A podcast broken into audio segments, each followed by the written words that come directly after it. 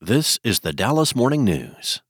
Want to learn how you can make smarter decisions with your money? Well, I've got the podcast for you. I'm Sean Pyles, and I host NerdWallet's Smart Money Podcast. Our show features our team of nerds, personal finance experts in credit cards, banking, investing, and more. And they'll help you make the most of your money while cutting through the clutter and misinformation in today's world of personal finance. You'll get clarity on strategies to help you build your wealth, invest wisely, shop for financial products, and plan for major life events. Listen to NerdWallet's Smart Money Podcast wherever you get your podcasts. It's Wednesday, January 3rd. Today's forecast calls for a mix of sun and clouds with a high of 54. Skies will clear up tonight with the low dipping to 35. Here are today's headlines. Dallas is asking a state appeals court to overturn a local judge's order blocking the city from banning short term rental properties in single family zoned areas. Last week, the city filed a notice with the Court of Appeals for the 5th District of Texas to review the case. The appeal is in response to Dallas County District Court Judge Monica Purdy on December 6th approving a temporary injunction sought by a group of STR operators suing the city over new rules meant to increase oversight and stop them from operating in single family neighborhoods. Dallas's challenge isn't a surprise. A city spokeswoman told the Dallas Morning News on December 6th that options to appeal the injunction were being considered. The city declined to comment Tuesday, citing the pending litigation. In other news, the Las Vegas families who bought a controlling stake in the Dallas Mavericks have now gained a prime development site near downtown Dallas. A company set up by Sands Corp owners took the deed to more than a dozen acres on Stemmons Freeway at Inspiration Drive in Dallas's design district. The high profile property is just across the freeway from Victory Park and includes a building now used as the Mavericks practice facility. Companies set up by Mark Cuban, now the Mavericks minority owner, have owned the properties since 2016. Cuban at one time considered using the property for a new arena for the team. Cuban, in an email to the Dallas Morning News, confirmed the sale of the properties to the individuals who purchased the Mavs. The properties are valued for tax purposes at $42.9 million, according to county records.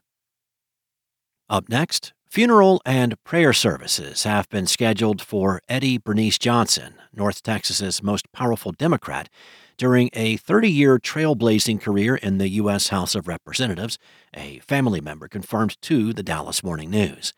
Johnson, who represented Texas's 30th congressional district from 1992 to 2023, died Sunday. She was 89.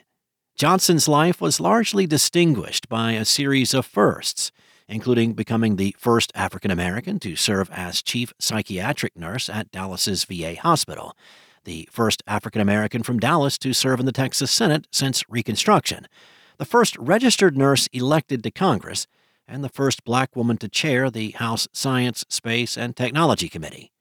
Johnson represented downtown Dallas for much of her tenure in the House but often extended her influence region wide, assisting with Dallas Love Field expansions and major highway projects. At 87, Johnson was the oldest member of the House when she left office in January of last year. Meanwhile, the Justice Department asked the Supreme Court for an emergency ruling Tuesday to let federal agents resume cutting razor wire Texas has installed along the U.S. Mexico border. Governor Greg Abbott accused President Joe Biden of flouting immigration enforcement with the latest legal maneuver. On December 19th, a federal appeals court ordered the Border Patrol to stop cutting the wire, except in an emergency, a major win for Texas officials in one of their many legal skirmishes with the Biden administration over border security.